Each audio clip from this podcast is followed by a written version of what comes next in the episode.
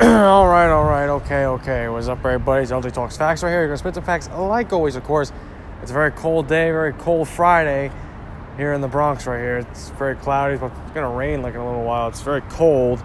I'm pretty chilly, but I'm still going to do my episode here outside. You know, I got out for a little while. It's nice. It is what it is. Nice to get out a little bit. Um, this is my AEW. This is my AEW New Year Smash Night 2 review. It was a really good show, to be honest. I really enjoyed it. You know, there was one part in the show that I couldn't stand at all. I don't know if you guys may know what it is, but it was god awful. And please don't ever do it again. For God's sakes. Yeah, it was just, it was horrible. That one part in the show. It really was. Just like when we get to that, you guys will know. But the first match of the night to start off the show was Pac versus Eddie Kingston. You know, they showed a nice video package of Pac and Eddie Kingston. And it was really cool how they did the video package. They did an amazing video package for Darby Allin and Brian Cage later on. Like, it was beautiful. Um, but yeah, they showed a nice video package. It was a nice video package of Pac and Eddie Kingston. And the match itself, I thought was good. It was another great opener. AEW continues to deliver amazing openers. That's what they do. But the video package was good. Packing, you know, Eddie Kingston put on a grueling matchup. It was hard hitting. It really was. It was a hard hitting matchup. It was a hard hitting matchup. Is what it was. It was bru- It was brutal. It really, really was. That's kind of match I like to see right there. You know, they were chopping each other. You know, there was some stiff shots in that match. Like this is one of the best Eddie Kingston matches I've seen right here. It's one of his best matches in AEW. You know, and Pac looks amazing for a guy his size. He's fucking ripped as fuck. You know, his character I love. You know, I love how the video package he was like, who the I think it was saying like, uh, who the fuck were you winking at? Or I knew we were getting at something, but he did say like he did say he did say fuck, but they bleeped it out obviously, but it was pretty cool. Um But yeah, like I said, it was a great build to this match. They've been building up for a while. It's great we got to see it was on free TV right here, so it was great. They put on a really good matchup. You know, we saw like uh, the Bunny, you know, Allie, and of course Butcher and the Blade trying to get involved. You know, that's what they that's what the heels are gonna do. Well, Pac, you know, is he really a heel? He's in between. He enters from like the heel entrance. So is he really a good guy, or is he like in between? He's like, is he like a tweener, where he's like he's kind of a heel and he's kind of a face sometimes. You know, I mean, his character should by all means not even be a baby face. Like he could be a face that you know kind of has like an attitude and shit like that, but never like a true baby face like his Neville character back in uh, the other company. You know what I mean? Like never like that. Hell no. Just have him be a ruthless fucking bastard throughout his whole AEW career. Like please. But like I said, Eddie Kingston put on a great match. You know, put on a great performance. Like he was hitting some pretty you know hard hitting shots in this match, and then Pac you know, at the end right there hitting the Black Arrow pinning Eddie Kingston one, two, three. I really thought Eddie Kingston was going to win this match. But, you know, AEW is really high on Pac because he's beaten Kenny Omega. He did that all out two years ago, in August two years ago. So they're very high on him. They really are. You know Pac's going to be a huge star in AEW. You know they're high on him. So, yeah, I mean, like, yeah, that's what I'm trying to say right there. Like, people are, you know, thinking that Pac's not really going to do much in AEW. He's going to do a lot in AEW. He really is. You got to give people time. You can't just make a guy world champion like in the snap of a finger. It takes time. He's got to get more over with the people. We know Pac is over as a heel, obviously. But after the match right there, he put Eddie Kingston, the brutalizer, make him tap out right there. And then we saw Butcher and the Blade get in the ring. The Lucha Brothers came in the ring to help out Pac. And then here came Lance Archer, and he chased off the Butcher and the Blade, and Kingston eventually left too. And then Archer was getting in Pac's face, and I'm like, oh, I would love to see that match right there. You know, it's a big, you know, height advantage right there. Like Archer obviously has the height advantage on Pac. But it would be a decent match. You know, I think maybe they're to save that for Revolution. That would be nice. Maybe they're to do it at Beach Break in a couple weeks. And maybe they'll do a triple threat at Revolution between Pac, Kingston, and Archer. Maybe with a number one contenders spot on the line. Something like that they'll do. Make it even more special. Maybe they'll do something like that. I, I don't know. We'll see. But no, it was a great match, and I'm very intrigued to see what they do with Archer and Pac. You know, like Archer's basically saying to Pac, like, you know, make sure you stay on the same side right here. You know, Like basically saying like, don't cross the line with me. You know, you did whatever with Eddie Kingston, but with me, it's a whole different story. I mean, it wouldn't be a bad match though between Archer and, and Pac. I'm all for it. So we'll see what happens there. Uh, we get to our next match right here. You know, I didn't think it was to be. This match was okay, in my opinion. I expected it to be terrible, but it actually was okay. It was uh, Chuck Taylor versus uh, the best man, Miro. And if Chuck Taylor loses, he's got to be, you know, Miro's butler for the next couple weeks until Beach Break, until after the, the wedding at Beach Break with um, Kip Sabian, Penelope Ford. Um, yeah. So I thought this match was going to be terrible. I thought it was going to be like a squash where it's not even going to matter. I got to be honest though, Chuck Taylor impressed me in this match a little bit. It was a pretty short match. We know that for a fact. It was a short match. It wasn't a long match at all. But Chuck Taylor put on a decent match right here. You know, he really got his shit in on Miro. Miro really put him over. He made him look good. You know, I'm not like I said, I'm not a big fan of Chuck Taylor. Just he doesn't impress me. I mean, he did great in the parking lot brawl with him and Trent Santana Ortiz. They all looked great in that match. That was awesome. But um, yeah, overall though, I just I'm not a big fan. Like when he talks, he just makes me cringe when he talks. His wrestling style is eh. He does some cool shit, but other than that, I just not a big fan of him. But Miro really let really let him get his shit in. But everybody's gonna say, "Oh, Miro's buried. Miro's buried." Listen, let me tell you, to all the people that are saying Miro is buried, you obviously don't know what you're talking about. What do you mean he's buried? What do you want AEW to do? You want, you want them to put the AEW World Title on him right now? For what? It does not make sense. You got to build him up more. He's not Rusev anymore. He's Miro. He's a different character. He's a whole different type of character. You can't just throw a belt on him right away. It took a while when he was Rusev to win the United States title. He made his debut in what eight, or actually he made his debut in the Royal Rumble, but then he officially made his main roster debut on Monday Night Raw. I think it was the Raw after WrestleMania, I believe, after WrestleMania 30, and then he didn't win the United States title until November. It took a few months. It takes time. Stop saying Miro Miro's buried or they're, they're not treating him right in AEW. What the fuck do you want them to do? Give him all the belts? What, what, what, like, you gotta build him up. Give him some time. There's other people on the roster. Not everybody could be world champion. It's a shame. But, you know, you people just fucking turn on him right away. Like, you love Miro, and I say, oh, now he's, gonna, now he's getting buried. Like, oh my fucking God he put on a good performance. You're supposed to put your opponent over, even if you're winning. You're supposed to put your opponent over a little bit, let him get his shit in. So it's pretty cool. He put Chuck Taylor over a little bit, which was good. But then after he's done messing around with him, Miro got his shit in. He destroyed Chuck Taylor after that. And we know so Kip Sabian get involved and attacked Orange Cassidy. So that you know that got Chuck Taylor distracted, and Miro just took advantage right right there. You know, you smell blood, that's what's gonna happen and he was able to beat Chuck Taylor. So now for the next couple weeks until after the wedding at Beach Break, Chuck Taylor is he's Miro's servant for the next two weeks. Or like I said, well, Beach Break's in three weeks, so yeah, basically three weeks. He's, he's gonna be a servant. So I'm like, all right, we'll see what they do now. Might, we might see some cringy segments, but I could be wrong. Like I thought this match was gonna be god awful, but it wasn't. Miro really put him over. But I, I know what they're setting up for. They want to do Miro versus Orange Cassidy at Revolution, and I'm all for that. But like I said, if that match does happen, if it does happen, Miro has to destroy Orange Cassidy. Orange Cassidy cannot get any shit in that match. Even if he tries to go for like you know the the kicks right there, you know where he puts his hands in his pocket and he kicks you, you know, barely kicks you, you know what I mean? And I I love Orange Cassidy, but he would have to get destroyed in this match. Miro would have to run right through him, just destroy him, but make it a two minute match. Like Cassidy's gonna play around with him, and Miro's just like, nope, I'm not playing any games. And he just destroys him. Especially when he puts him like in the accolade, like he should do what he did to like Kalisto back at Extreme Rules 2016, like bend him back. Like do that right there. That's how you really get to tap out. Just do that. But destroy him. If that's how they're gonna do it right there, if that's gonna be the match for Revolution, Miro should absolutely destroy him. That's how I book it. Orange Cassidy gets no shit in. You could say, oh, but he beat Chris Jericho twice. He's got to get his shit in, like, you know. But no, Miro, you want to build him as a fucking monster. He's got to go through Orange Cassidy. He cannot let Orange Cassidy get anything in. He just can't. Miro would have to run right through him. That's what I would do, but we'll see. All right, so next we saw the inner circle come out. And Chris Jericho said he believes 2021 will be the year that he and MJF will win the AEW tag team titles.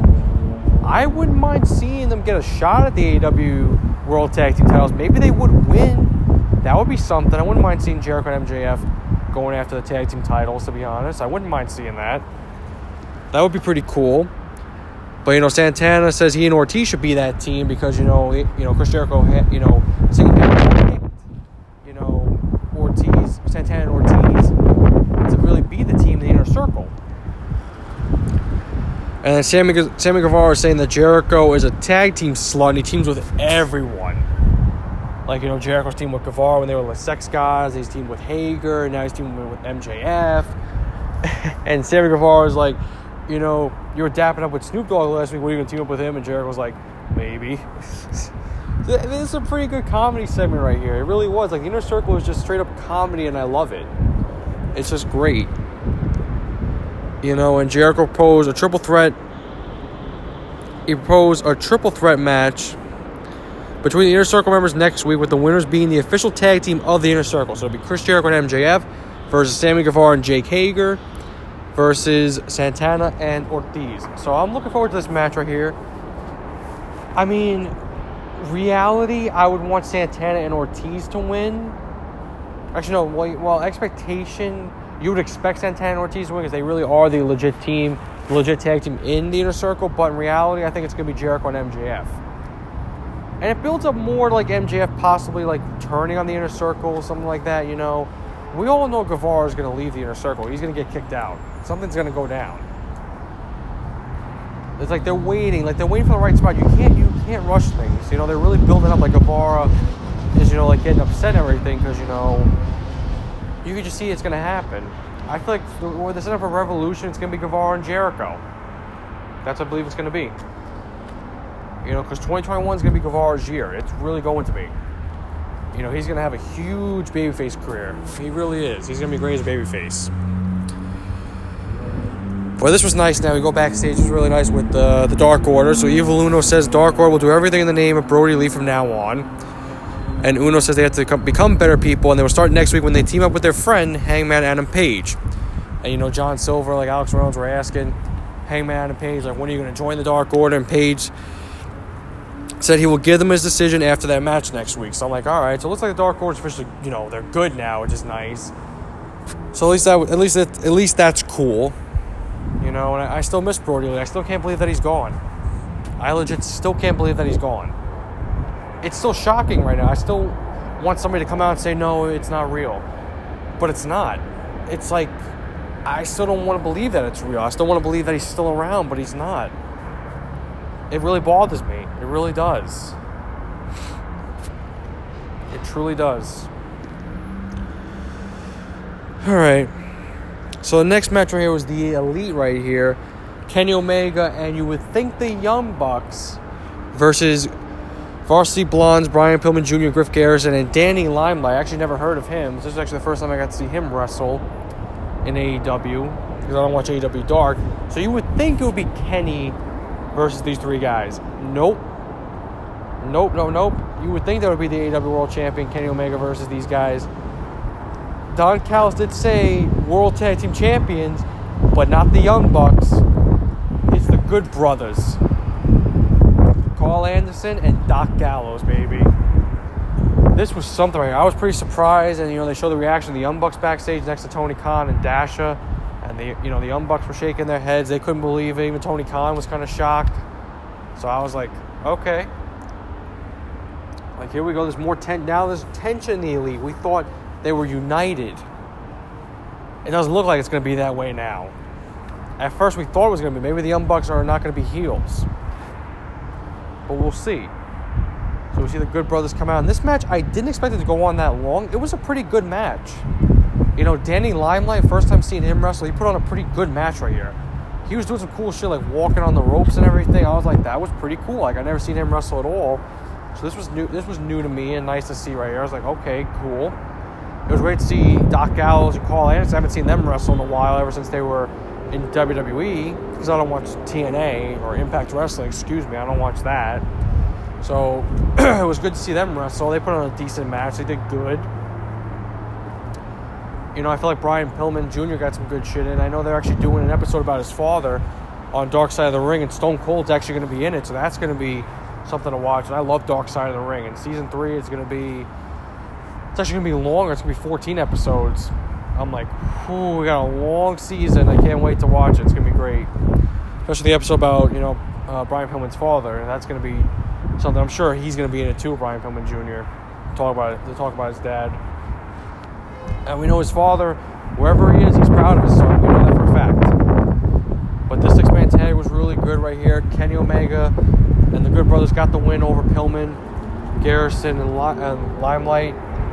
It was a really good match, to be honest. It really was a good six man tag team match. I enjoyed it. And it was a good win right there. But then after the match, here came Jon Moxley, the former AEW World Champion. He came out, he went straight, like straight after Omega and the Good Brothers, went right after them. And this was kind of weird. Right? We saw the Lucha Bros come out and save Moxley. So I'm like, okay, so Lucha Bros are coming out, which is kind of weird. I was pretty surprised. I thought maybe the Young Bucks would come out and defend Moxley. Like that would be that would have been pretty cool, but no. And then we saw the Young Bucks finally come out and they tried to calm down Moxley. The Lucha Bros hit them with super kicks. So I was like, so is Moxley like united with the Lucha Bros? Maybe he joins. Maybe he joins Pac and the Lucha Bros. It won't be that triangle. Have to call him something else. Maybe he does that. Maybe, maybe I, I don't know. Maybe he builds like a, maybe like an alliance with them for like a couple weeks, something like that. I don't know. Maybe he just like does that, like a mutual like alliance. We'll see. I'm I'm kind of like confused a little bit. Like I'm a little bit confused in what happened there, but yeah, just seeing like the Lucha Bros come out I was just kind of confused. That was just really it. But other than that, I was like, all right, well, this is you know building up more right here. It's pretty cool. So we'll just see, you know, what it leads up to. You know, like I said, this Impact AEW Invasion storyline is really cool. To be honest, it's it's already much better than the fucking WCW WWE fucking Invasion. You know, that was just plain awful. It really was. It was fucking stupid. But this has been pretty cool. So now here was the worst part of the show. This was a dumpster fire. And usually I don't say anything bad about AEW, but this was one of the worst things that they've done. So they did the waiting room with uh, DMD, Dr. Britt Baker, and Rebel was there, Reba, whatever the fuck we call her now, or whatever the fuck. Just like who cares? So their special guest was their special guest was Cody Rhodes on this show. And at first, I mean, it was kind of it was funny at first. Like Britt Baker and Rebel were cutting some nice jokes, and it was pretty funny. I'm like, all right, this segment's pretty funny so far. I like it. Here came Cody. You know, he didn't say anything. Like you know, he wasn't able like to say anything at all because Britt Baker cut him off and said, "Oh, we have another special guest," and here came Jade Cargill. Oh my god, this segment was just so bad. She made it so bad, Jade Cargill. Like she is green as fuck. She look she is green as fuck. She looks she's built like a fucking ostrich. Like she doesn't look like she knows what the fuck she's doing. Like she's forgetting her fucking lines and her promos. Like, oh my god. Like she can't cut a promo for shit. Like she was talking about like her and Shaq are waiting. I'm like, so they're still doing the thing with Shaq. Like I'm kind of confused. Like, are they still doing that? Like, what what are we doing here? And you know, like I mean, I want to see Jade Cargill wrestle. I don't like her, obviously. Her promo sucks. She can't speak. Never seen her wrestle, so we'll have to wait and see. But like, she was saying when Brandy Rhodes comes back, like she got like in Cody's ear and said, "I'm gonna beat, like I'm gonna," and she paused, beat that ass. I'm like, you really pa- did you forget your line or something? You stupid idiot! Did you really forget your line? Like, oh my god, that was just bad. That was bad. She is not good so far. Hell no. Her promos are terrible. She's green. Never seen her wrestle. Like we'll see when she does wrestle. Then she slapped Cody, and there came Red Velvet, who I like. She's decent in the ring. I haven't heard her speak at all. And then her and Jade Cargill slapped each other around. They started fighting. And then Cody called all the women wrestlers to break it up, and I'm just like, what the fuck was this segment? It was so terrible. It was so bad. It was bad. This was like fucking the Nightmare Collective bad. That's the one worst thing. That's probably the worst thing AEW has done. But you know that's what's gonna happen. They're gonna do bad things here and there. AEW. Not everything's gonna be 10 out of 10 perfect. You know, even on a really good show, this was the worst part of the show. You know, it was bad. It was a dumpster fire. It was a zero out of 10. I hated this segment. It was fucking terrible. It was funny at first, but then after that, it was stupid. You know, you have Jade Cargill out there looking like she doesn't even know what to say, like she's forgetting her lines. I'm like, come on. We're really doing this? Just end it while you can. Like, you ended the Nightmare Collective. They ended it fast. They didn't, like, drag it along. It, well, it dragged along a little bit, but then after a while, they ended. They're like, okay, we got to end the storyline. Nobody's nobody's invested. Nobody's liking it. It's getting a lot of dislikes online. We got to end it. So then they did. I was like, okay, thank God they finally ended it. It took them a while, but they finally did it.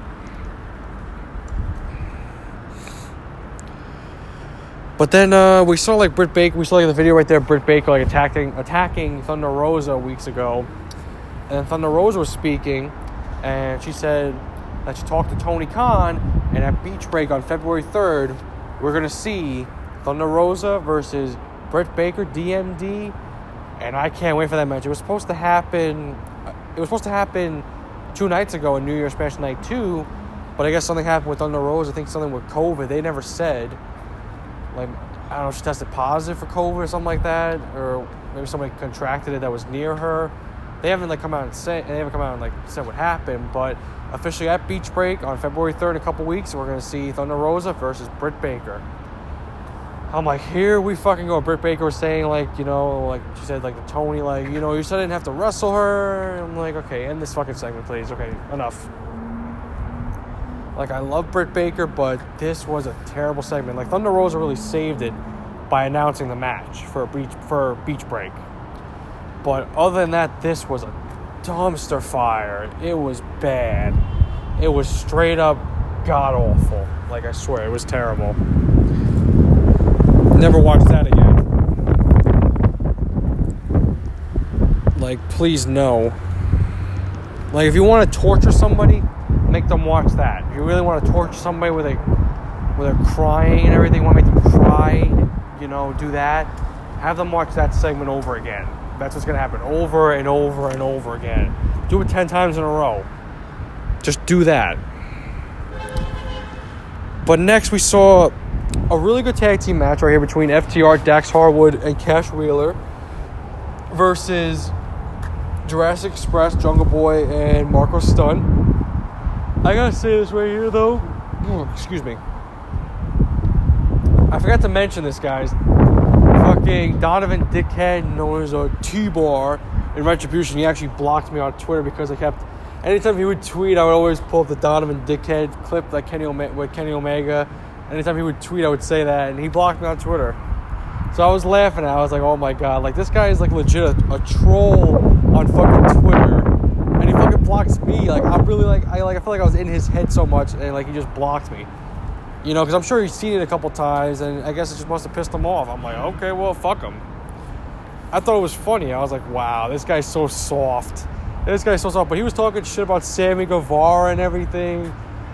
Oh, oh my god, it was hilarious. And then I think it was Dax Harwood that said something to him on Twitter. And then Donovan Dickhead was like, oh, like I always, well, what's your problem with me? I always complimented you after your matches. Oh my god, I was always nice to you. I'm like, oh my god, you're such a pussy. I swear to God. That's why you're a glorified jobber, you fucking cunt. Fuck you. Get out of here, Donovan dickhead. You fucking soft little pussy ass bitch.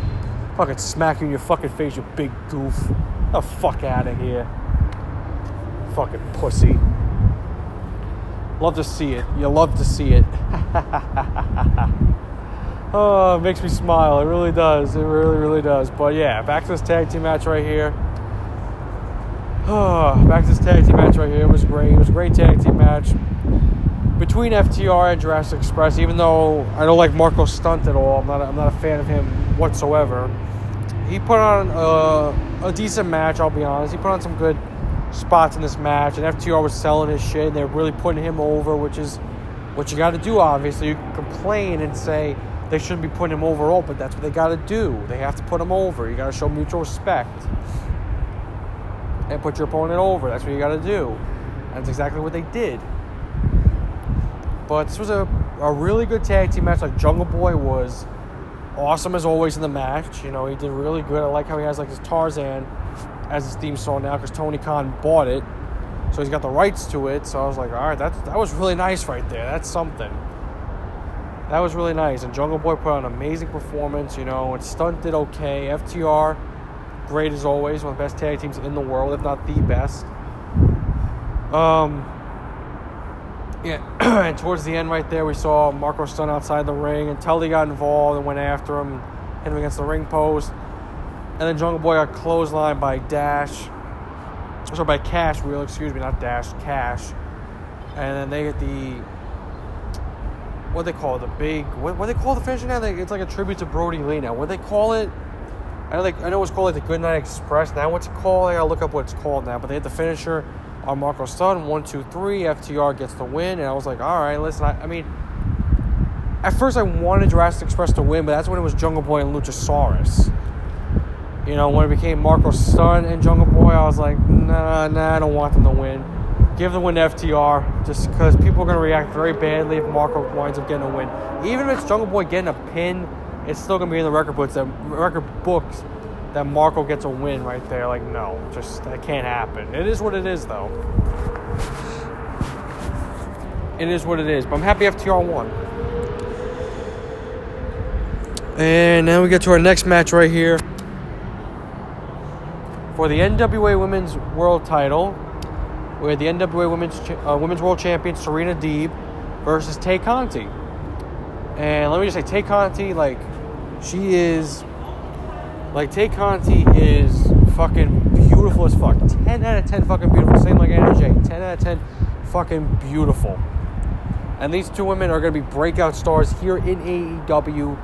Fucking love them both. It's amazing. I love their partnership together hopefully Tay Conti actually joins like the Dark Order because she's like kind of like an associate to the Dark Order, kind of almost like Hangman Adam Page is, and kind of like how Colt Cabana was for a while. So hopefully she does officially join the Dark Order. So that would be nice.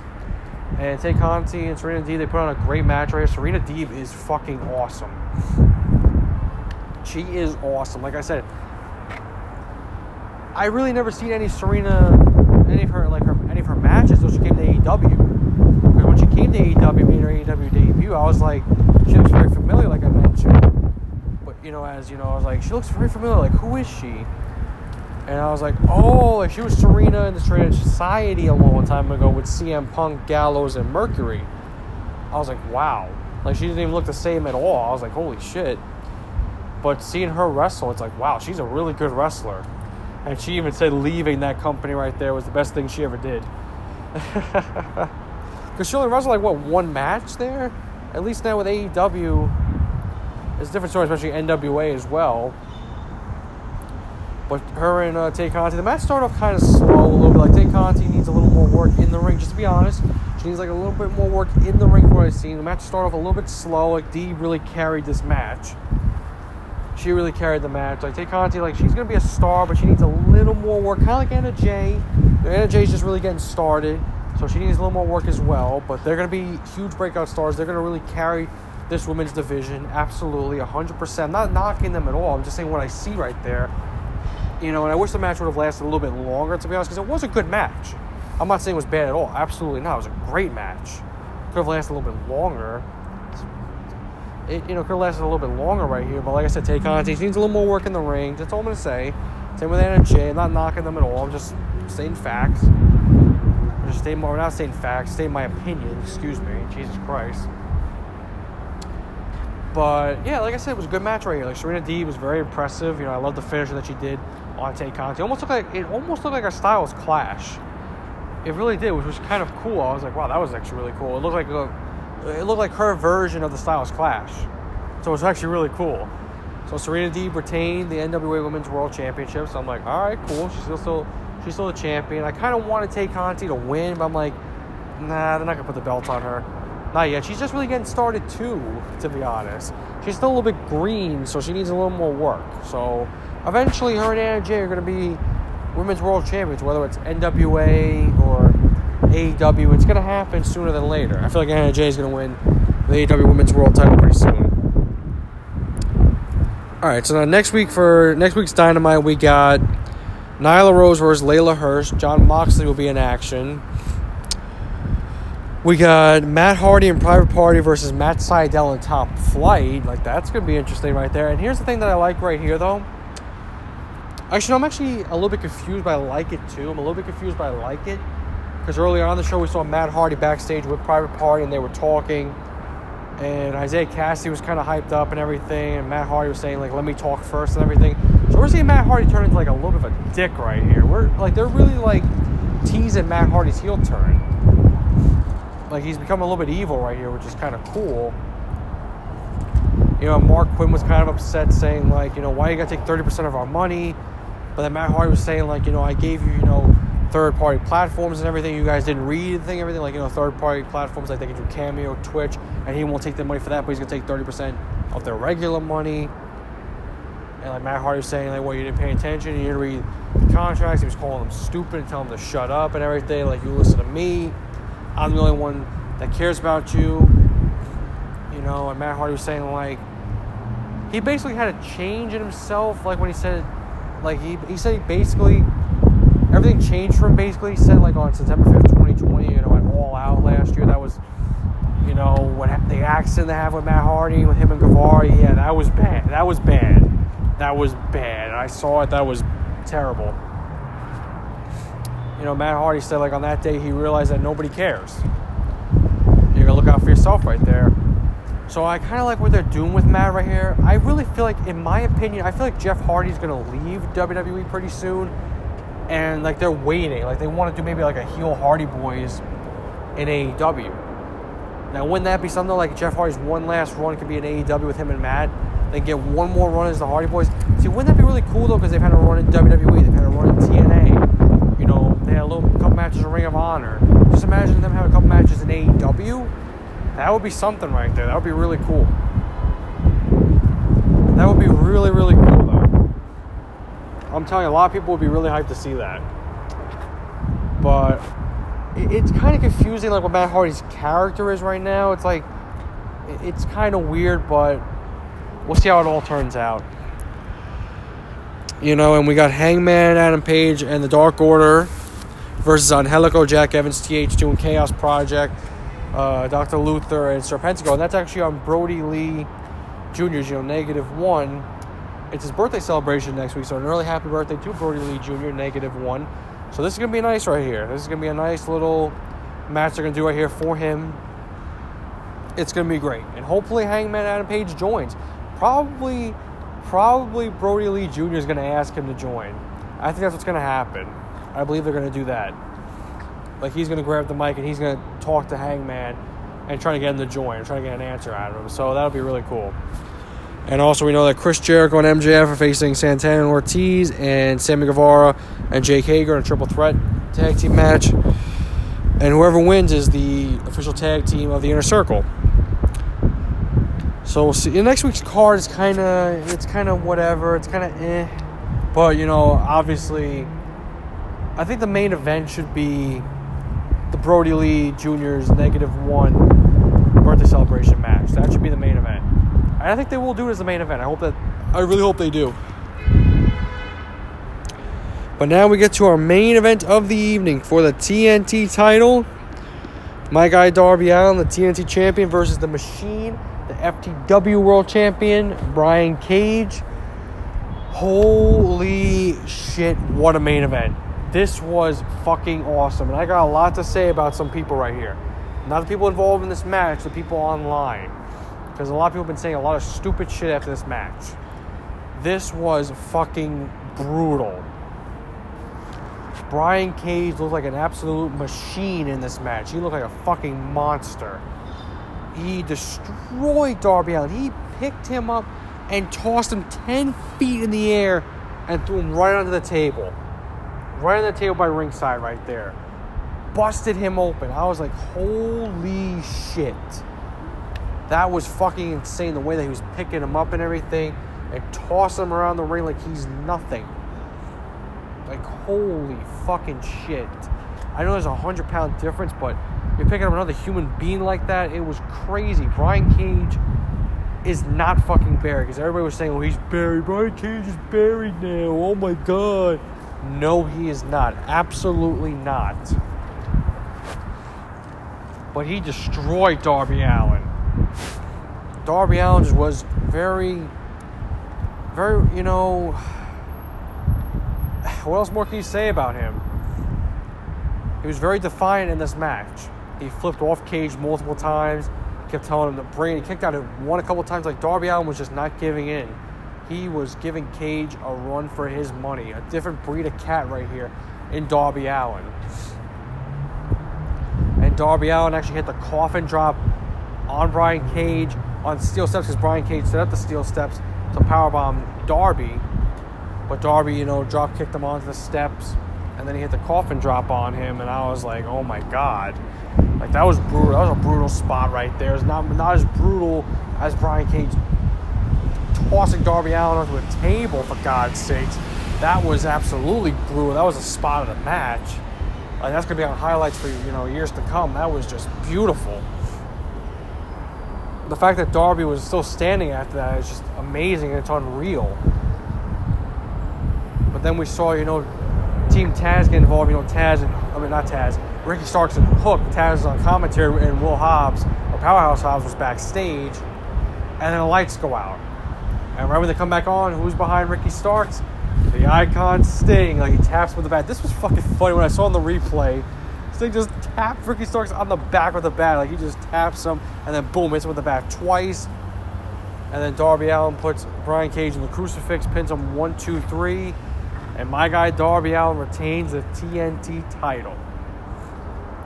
And yeah, we, obviously we know Sting didn't get there that fast because the show was taped. It probably took him like a minute to get there. And obviously he didn't get there right away. He didn't run. That didn't happen. Unless he was really hiding somewhere and you just couldn't see him. But no, that was pretty cool. It was pretty funny to see on the replay right there when he's like right behind Ricky Starks and he just taps him and then he hits him twice. So Rick, and Ricky Starks really sold. That was no, that was a good sell right there, Ricky Starks. Now you can say Sting finally did something right there. He attacked Ricky Starks, and Starks sold it right there. He sold it right there on the second shot right there. He absolutely sold it. Ricky Starks is gonna be a fucking star. Not just because of that. We already knew that for a fact, but that was a great sell. He, he really he really sold it right there. That was good. And everybody's saying, oh, Brian Cage is buried. Brian Cage is buried. No, he's not. He got a lot of his shit in this match. Darby he beat him like with a crucifix pin, basically like a roll up. You know what I mean? He got the best of Brian Cage right there. It happens. You know, they basically protected Brian Cage right there. You know, they, they did. It's the first time he's been pinned. That's the first time he's been pinned. And yeah, because, you know, Jon Moxley had him in the submission hold back at Fight for the Fall in July you know, but um, Taz threw in the towel because you know Moxley was going to tear off Brian Cage, know, repair his repaired bicep right there, his torn, his repaired torn bicep. So Brian Cage, I mean, yeah, he barely got pinned. It was a crucifix pin they couldn't get out of. So he's not buried. Brian Cage is not buried. He put on an amazing performance. You could say, oh, why was Darby kicking out in one though? Because Darby's very defiant right there. That's who his character is. He's half dead, by the way, his character. People seem to forget that he says that 50% of him is dead, so he's very defiant, is what he is. This guy is jump because it, it's like you can't say he's buried because he's jumping off fucking bridges and everything, and lighting himself on fucking fire and everything. Of course, he's gonna kick out in one. He's very defiant. That's who he is. He likes pain. He doesn't care. That's who his character is. So by all means, Brian Cage is not buried. But now people are starting to turn on Darby. Now, now, you, now you guys are starting to hate on Darby Allin. You guys were loving him not too long ago. Now you're starting to hate him because he beat Brian Cage. This is why wrestling fans, it's like it's like you can't you can't please everybody. They'll always turn on you. The fans will always turn on you. I'm not like that at all. I'm not gonna turn on Darby at all. You know, eventually he's gonna lose the TNT title. Brian Cage is just not the right guy to do it. I feel like it's gonna be Starks. That's I feel like I feel like that's gonna be the guy to win the TNT title. It's not to be Brian Cage. It's to be absolute Ricky Starks. That's what I feel. But everybody complaining like, oh, he's buried Brian Cage. Just shut the fuck up with that shit. Jesus. Like, enough with that. Like, enough. Straight up enough. God. But all right, guys. You know, this was a really good show. I enjoyed it. Next week, we'll see how next week turns out. We also know that Cody Rhodes is facing pretty Pete, uh, pretty Peter Avalon. Like I don't watch AEW Dark, so I've only seen him wrestle once on Dynamite. That was like when he wrestled Darby Allin and Shawn Spears in triple threat match on November 13th of 20 of 2019. And fucking um, the other time he was on Dynamite was when they were doing the whole inner circle town hall meeting, and he asked to join the inner circle, and they told him no. So yeah, I, I don't watch AEW Dark. I've never like seen any any other of his matches, so we'll see. And like people are getting mad about the match, like they're like, "Oh, this match makes no sense," but you're getting to see Peter Avalon on TV.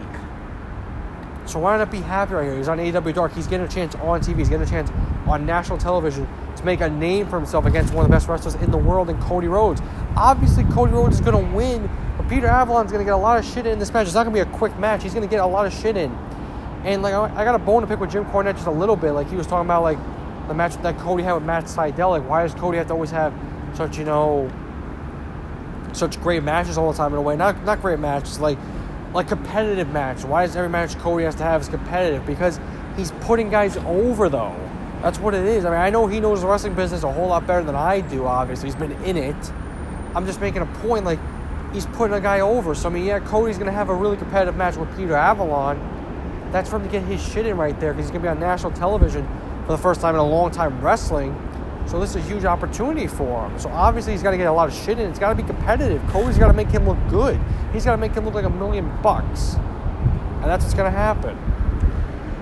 But all right, guys. Like I don't hate Cornette. Obviously, I fucking love Cornette. I'm just saying a fact right there. I would tell him that to his face. I wouldn't say it in a nasty way. Obviously, I would talk to him like a person. I wouldn't get nasty. I'm just saying. That's just how I feel about it. You know, that's just I have my opinion on that. But he's got his as well, and I love the guy even though I never met him in real life. But I love the guy. The guy's fucking awesome. But I hope you guys enjoy this episode right here. It was a great show. Actually, I'm going to talk to you guys a little bit later on because we got some baseball to talk about. So that'll be in a little while, like around 6 o'clock. I'll be talking to you guys then. Talk to you then.